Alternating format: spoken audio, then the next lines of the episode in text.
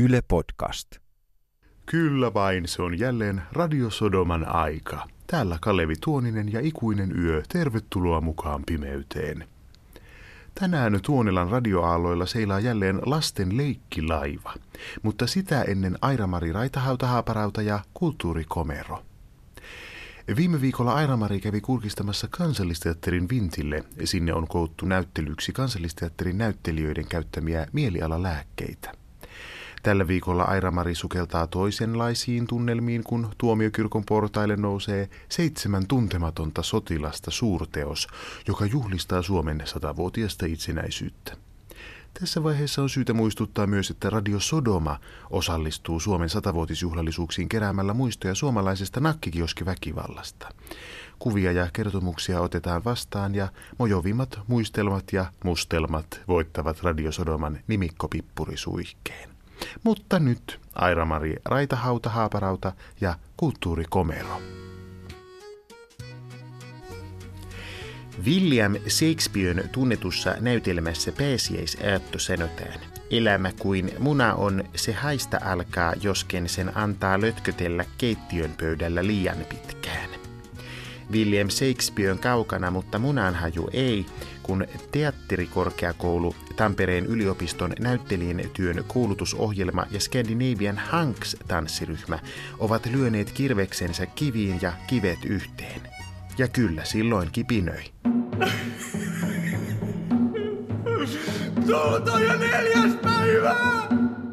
Veljesten ollessa kivellä, mutta alat vielä härkien piirittävinä istuvat!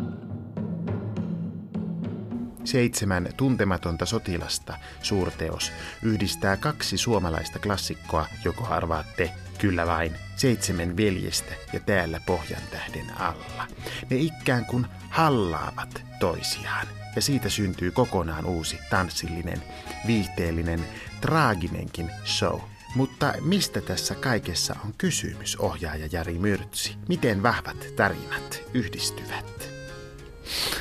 En mä tai, äh, tai noin on niin kaikki, kaikkihan on viitteitä. Et ei tässä nyt semmoista mitään, että haetaan, että täältä tulee nyt tämä Simeoni, tai siis niin kaikki tietää, kun se Simeoni tulee, että me ei tarvita enää sitä tarinaa. Niin tässä meillä on tämä Simeoni niin musta drag queen, tai siis No mä haluan, mä haluan sanoa, että se mustuus tai se niin drag queenius ei niin sinänsä merkitse mitään. Et mä en niin varsinkaan halua olla niin rodullistamassa ketään. Tätä, tämän kommentin voisi oikeastaan jättää pois, pois tästä nyt kokonaan sitten. Pane mujua! Pane mujua! Pane kiehuvaa mujua tuo nauriin paistavalle kyljelle tuossa! Pane mujua! Pane kiehuvaa mujua tuo nauriin paistavalle kyljelle tuossa! Pane mujua! Esityksessä on mukana yksi nainen. Onko hän ikään kuin kiintiönainen? Ei mitään tapauksessa. Tai siis, että onhan niin kuin seitsemäs veljeksessähän on siis nais, naispuolisia henkilö, henkilöitä, tai siis ehkä se mun, mun niin kuin näkökulma on tässä nyt siis se, että nainen on lopulta se päähenkilö, tai että siis koko ajan se nainen on niin kuin läsnä kokijana ja subjektina, niin me on haluttu niin kuin varjella sitä sen subjektisuutta sillä tavalla, että me yhdessä päätettiin niin kuin työryhmän kesken, että laitetaan se nainen niin kuin tuommoiseen laatikkoon. Laatikkoon pantua Männistön Venlaa näyttelee kolmannen vuosikurssin näyttelijäopiskelija Miiru Huononen. Miten hän näkee roolinsa subjektina laatikossa?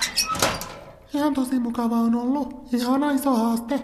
Eka päärä oli tavallaan silleen, että kaikki on ollut kyllä ihan tosi mukavia. Kyllä mä tietysti välillä tulee aina tämmöisessä paitulissa, mutta ehkä se on niin kuin ammatinvalintakysymys. En missään tapauksessa halua ainakaan valittaa. Esityksessä on sponsorina sotaveteraanien veljesliitto ja McDonald's. Onko ohjaaja Jari Myrtsillä paineita miellyttää?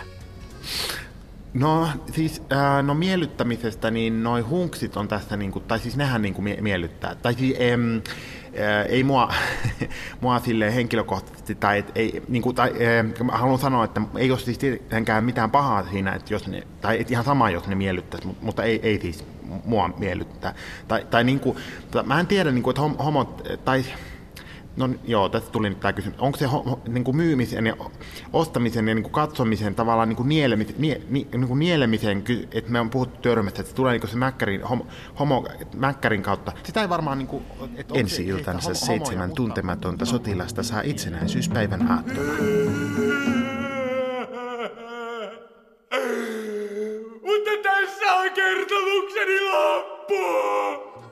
Tässä Aira-Mari Raitahauta Haaparauta ja Tuomiokirkon portaat.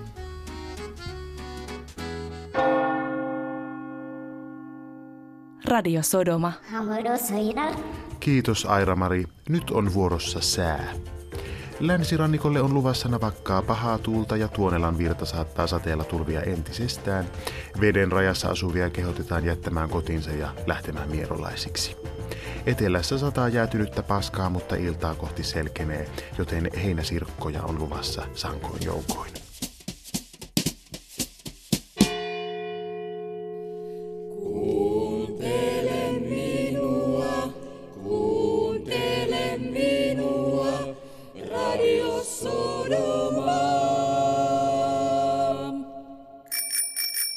Nyt onhan pikkuväki kuulolla.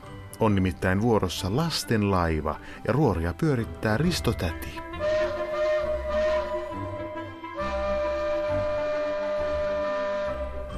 Pim pam pum, näin se lähti liikkeelle lasten laivasatamasta kohti seikkailujen meriä. Täällä ristutäti teidän kanssanne seilailee, soutelee vai millä vitun purjella tässä mennään satana moottorilla. No niin, ensiksi niin kiitos kaikki pikkunappinen näitä ihanista piirustuksista, joita Ristotäti on tänne saanut. Täällä on ensimmäisenä Joonu lähettänyt ihanan kuvan, jossa kolme miestä vai mitä hälleen demoneita nämä on, niin tökkivät kepakoilla Ristotätiä palavaan rotkoon. Joonulle tuhat pistettä ja papuka ja pylly ja semmonen korjaus, että Ristotäti rotko ei kolme miestä riitäkään. Suvi Linnea 6V on värittänyt koko paperin mustaksi ja takana lukee, että Risto Tädin mielen maisema. Ensinnäkin kuule Suvi Linnea mielenmaisema on vittu yhdyssana ja toiseksi niin näin, näin osuvaa muotokuvaa ei Risto Täti ole vielä itsestään nähnytkään.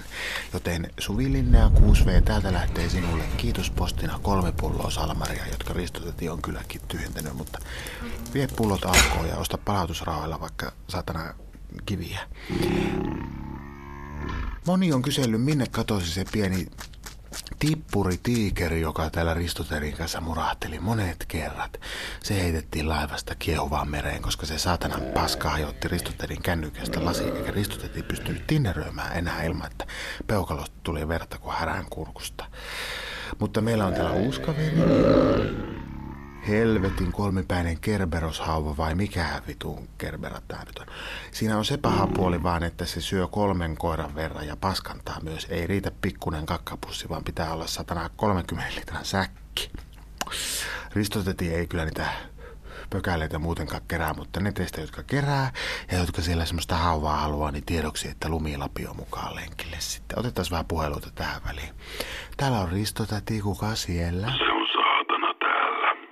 Älä soittele tänne, sinä oot joku 10 miljardia vuotta vanha. Ikärasismia. Mene helvettiin. Minä oon täällä Seuraava jo. soittaja. Täällä on Jarkko. No terve Jarkko, mitä kuuluu? No ihan hyvä, mä sain kaksi jäätelöä tänään. Jopas jotakin. Oot sä ollut kilttinä vai kiristitkö? Kiristin, makasin kaupan lattialla ja housin ja riisuin housut. Susta tulee kuule käsite taiteilija vielä joku päivä. Mä en tiedä mikä se on. En minäkään. No mitäs vittua sä tänne soittelet sitten? Mulla on sulle yksi kysymys. No niin, annappa tulla. Niin, jos jossain sodassa kuolee jossain pommituksessa niin kuin lapsi ja sitä ei ole niin kuin kastettu ja sillä on muutenkin joku muu uskonto, niin joutuuko se helvettiin? Kyllä se todennäköisesti joutuu. Nämä on aika selkeät nämä säännöt. Eihän se on voinut itse päättää, että kastetaanko sitä. No ne on vanhemmat päättäneet sen muun uskonnon, joten siitä kärsii sitten koko perhe. Mutta entä jos ne onkin oikeassa uskonnossa ne vanhemmat? No sitten kaikki muut paitsi se perhe, niin menee helvettiin. Mä en tiedä mitä mun pitäisi tehdä, kun mä en halua helvettiin. Kuule, mulla on sulle vinkki. Kaiken varalta nussi ja juo niin paljon kuin ehdit ja sitten jos joudut helvettiin, niin ainakin sulla on ollut hetken kivaa. Mitä on nussi? Se on sitä, mitä aikuiset tekee sitten, kun kaikki viinat on juotu. Nyt tämä puhelu loppuu ennen kuin joku soittaa poliisit. Heippa Jarkko ja muista pestä kädet aina ennen ja jälkeen. Mulla on nenässä joku oihree, heippa. Vittu nämä lapset on hirveät. No niin, mussukat, sitten tulee vielä Satu. Sadun lukee tänään Keijo Komppa. Se on Ristoterin vanha kaveri. Nyt Ristotetti lähtee alapesun kautta moottoripyöräkerhon poikien kanssa leikkimään. Oikein hyvää yötä kaikille pikku napsukoille. Moikka! Olipa kerran pieni tonttu. Hän lähti joulun alla kierrokselleen pienen punaisen kirjansa kanssa. Kirjaan hän merkitsi kaikki hyvät ja pahat teot, joita lapset tekivät. Niin joulupukki voisi arvioida, kuka ansaitsee lahjoja ja kuka ei. Mutta ovella Kari poika tiesi, että tontut ovat liikkeellä. Niinpä hän teippasi ikkunansa umpeen ilmastointiteipillä ja jätesäkeillä. Pieni tonttu kävi toistamiseen Karipojan ikkunan alla, mutta Karin kohta punaisessa kirjassa jäi tyhjäksi päivä toisensa jälkeen. Joulupukki suuttui. Ellei pikku tonttu saisi Karipojan tietoja seuraavaan päivään mennessä, hän saisi ikuisiksi ajoiksi lähteä korvatuturilta. Mutta Karin ikkunat pysyivät peitettyinä. Pikku tonttu itki niin, että lumihankeen suli pieniä rotkoja kuumien kyydelten alle. Kyydelet helisivät kuin tiuut, kun ne putoilivat lumeen.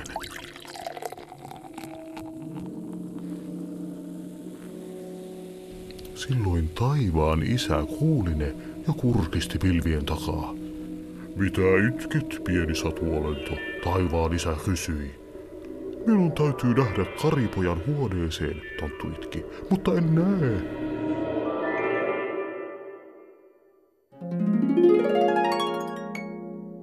Minä näin kaikkialle, taivaan isä sanoi ja hymyili.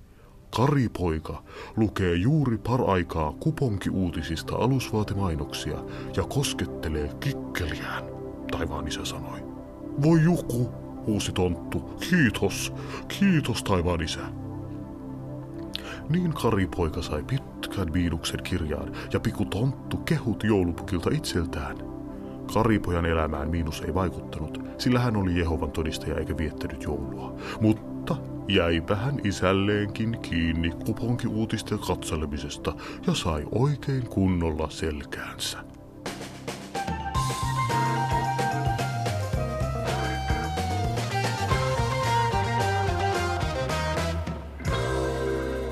Radio Sodoma. Ne äänet, ne äänet päässäsi.